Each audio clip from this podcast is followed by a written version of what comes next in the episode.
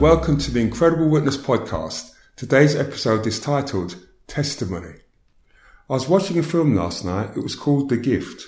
In the film, the main star, Cate Blanchett, had the gift of extrasensory perception, otherwise known as the sixth sense, a paranormal ability concerning the reception of information not gained through the accepted five physical senses of sight, hearing, taste, touch, and smell, but sensed instead as a, as a result of an unknown ability or sense of perception. She thus had the ability to see things or images that were far beyond what was possible via the visible, physical recognized senses. Without giving too much of the plot away, Cate Blanchett, through her visions, was able to tell the police where, the, where to search for a woman who had been reported missing for several days.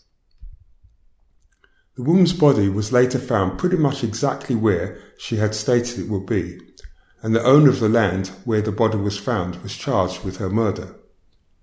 During the criminal court trial, Cate Blanchett was called to give evidence and was cross-examined.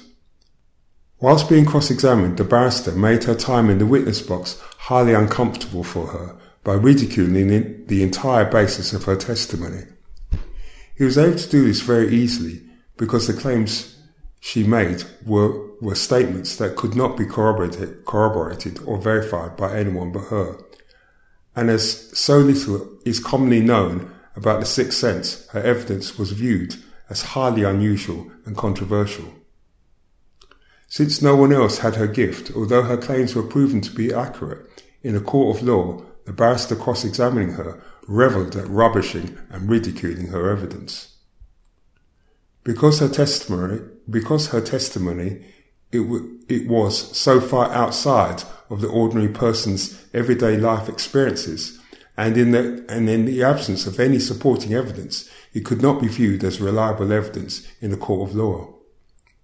Her testimony was then conspicuous since none of her claims could in any way be confirmed or tested beyond the fact that her claim in connection with where the body was found was accurate. As she was unable to sensibly or logically explain how she knew where the body was, beyond stating that she had a vision or visions which provided her with the exact spot where the woman's body was situated, her evidence was considered of no use at court. In court, for your evidence to be seen as convincing and believable, it has to follow a, a reliable, verifiable, and logically understood path that makes sense, complete sense, or at least is believable given the extent of the evidence before the court. That's why when presenting your evidence, you have to be able to, to provide the court with clarity concerning specific essential information such as the dates, time of, of the time of the day, location, and what you were doing before you received the information about where the body was found, how the information was relayed to you and by whom, what information or evidence you have personally witnessed whilst being physically close enough to view it as opposed to being told about it by others. Alternatively, you have to at least have sufficient evidence that provides a reasonable argument about why your account or evidence should be believed. In the absence of any of this, as she could not explain via the use of, of conventional sources of information how she had gained the information she had, her testimony was both ridiculed and rubbished during cross-examination. In essence, her evidence lacked credibility in that it was devoid of anything that was recognized as clear, solid evidence or proof of any kind to substantiate her claims. It was, in a sense then, analogous to arriving at a correct mathematical answer to a question without being able to explain to any degree of satisfaction how it had been possible to obtain the answer. The film prompted me to think about how you arrive at the conclusion you arrive at when presenting evidence at the, at the family court and got me thinking about the benefits of an exercise in reverse engineering how you arrive at your conclusion. In truth, it is not an exercise I have ever undertaken, but it is extremely useful to consider and reflect upon the information, factors, or evidence which you have relied upon to draw the conclusions you have. When you consider the harm a child has been exposed to throughout their life, the number and nature of the, those incidents, and the likelihood of that harm continuing to occur, it's vital to really understand not just how the child is being harmed and the likely impact on, on their health and development, but the factors or causes, causes resulting in their harm. To what extent their source of harm can be alleviated or sufficiently reduced, and most crucially for the child, the estimated time period involved in this being achieved. It is essential, in my view, to not only be fully aware of the instance of harm, but to have formed an understanding of why and how this harm is occurring. In order to, be, to obtain clarity in this respect, it is necessary to gain insight concerning the thought patterns, behaviour, and habits of the person or persons causing the child harm. When you understand the way the parent or caregiver thinks, feels, and behaves, and can link this up with events and incidents of harm the child has been subjected to, you are then in a strong position to explain the risk of harm in the future and are able to identify clearly the evidence you rely upon to draw the conclusions you have come to. Understanding the reasons behind a parent's harmful or abusive behavior invariably invo- involves gaining insight into their thoughts and feelings, beliefs, values, parenting experiences, childhood environment, and circumstances. Armed with this knowledge, you are in a position to explain and predict the likelihood of, of of harm the child will, will be exposed to throughout their minority years in the absence of professional social work intervention.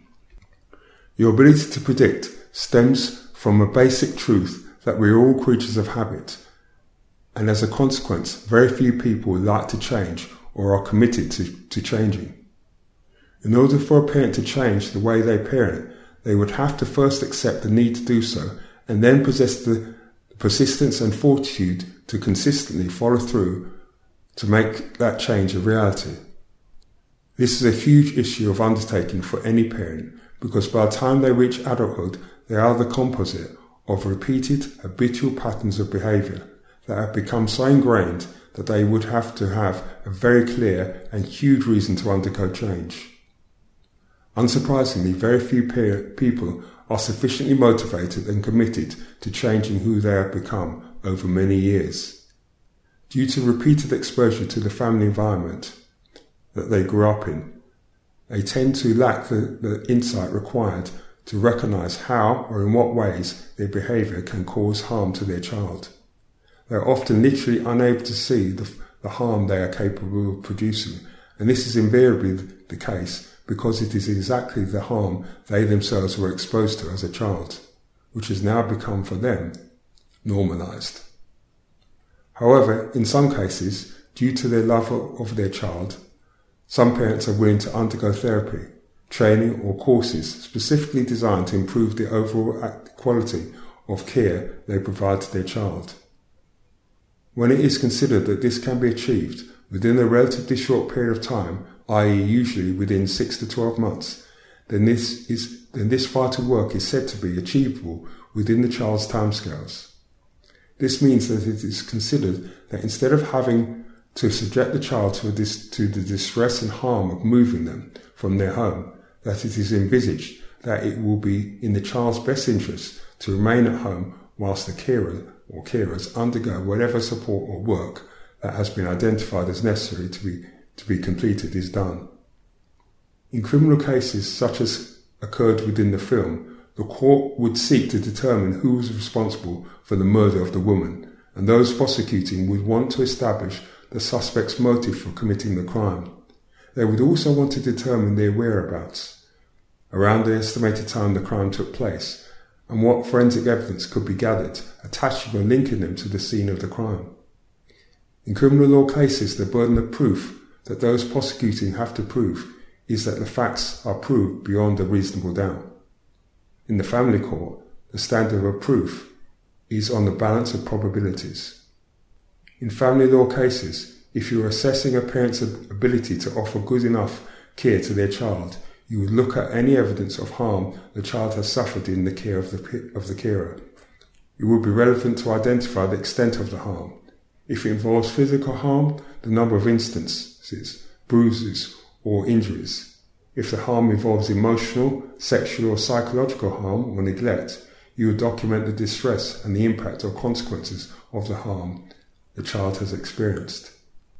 You would gather relevant to the you would gather evidence relevant to the parent's attitude, insight, responsibility, beliefs, and views in relation to the harm the child has suffered or been exposed to. This information would be crucial in evidencing not only the harm the child has been exposed to and the risk of future harm, but also in determining their attitude and willingness to engage in any work identified to make necessary improvements within the child's timescales. When you have thoroughly assessed a parent's parenting capacity, you can pretty much predict what they will do and how they will react to certain situations. Your ability to predict is not because you are psychic, but because you have assessed the parent diligently, observed their responses, ascertained their beliefs, experiences, and view of life to the extent that you are able to make accurate judgments concerning their behavior. So when giving testimony or presenting your case, you want to have thoroughly reviewed and assessed all of the evidence so that you can confidently articulate in a clear, well-reasoned way that evidence that, that proves your analysis to be sound and convincing. This cannot be done by guesswork or by arriving at a conclusion that is miraculously correct, but has no evidence to support it. To give credible, credible evidence can be compared to the successful erection of a building, in that the building has to have a solid foundation. Its structure has, to, has had to be stable and secure, so that for, for each so that each floor is well supported by the one below it and the building can be said to be safe and sound. Your evidence then is, is the structure upon which your arguments and conclusions are built. Without the evidence to prove your, co- your case, your arguments would not be sound and could not stand or withstand the rigorous scrutiny of cross-examination. When you have assessed the parent fully, you can frequently predict the future accurately. You don't have to have the gift of self of sixth sense to do so, and in addition, you have all the evidence to substantiate or prove your case. Until next time.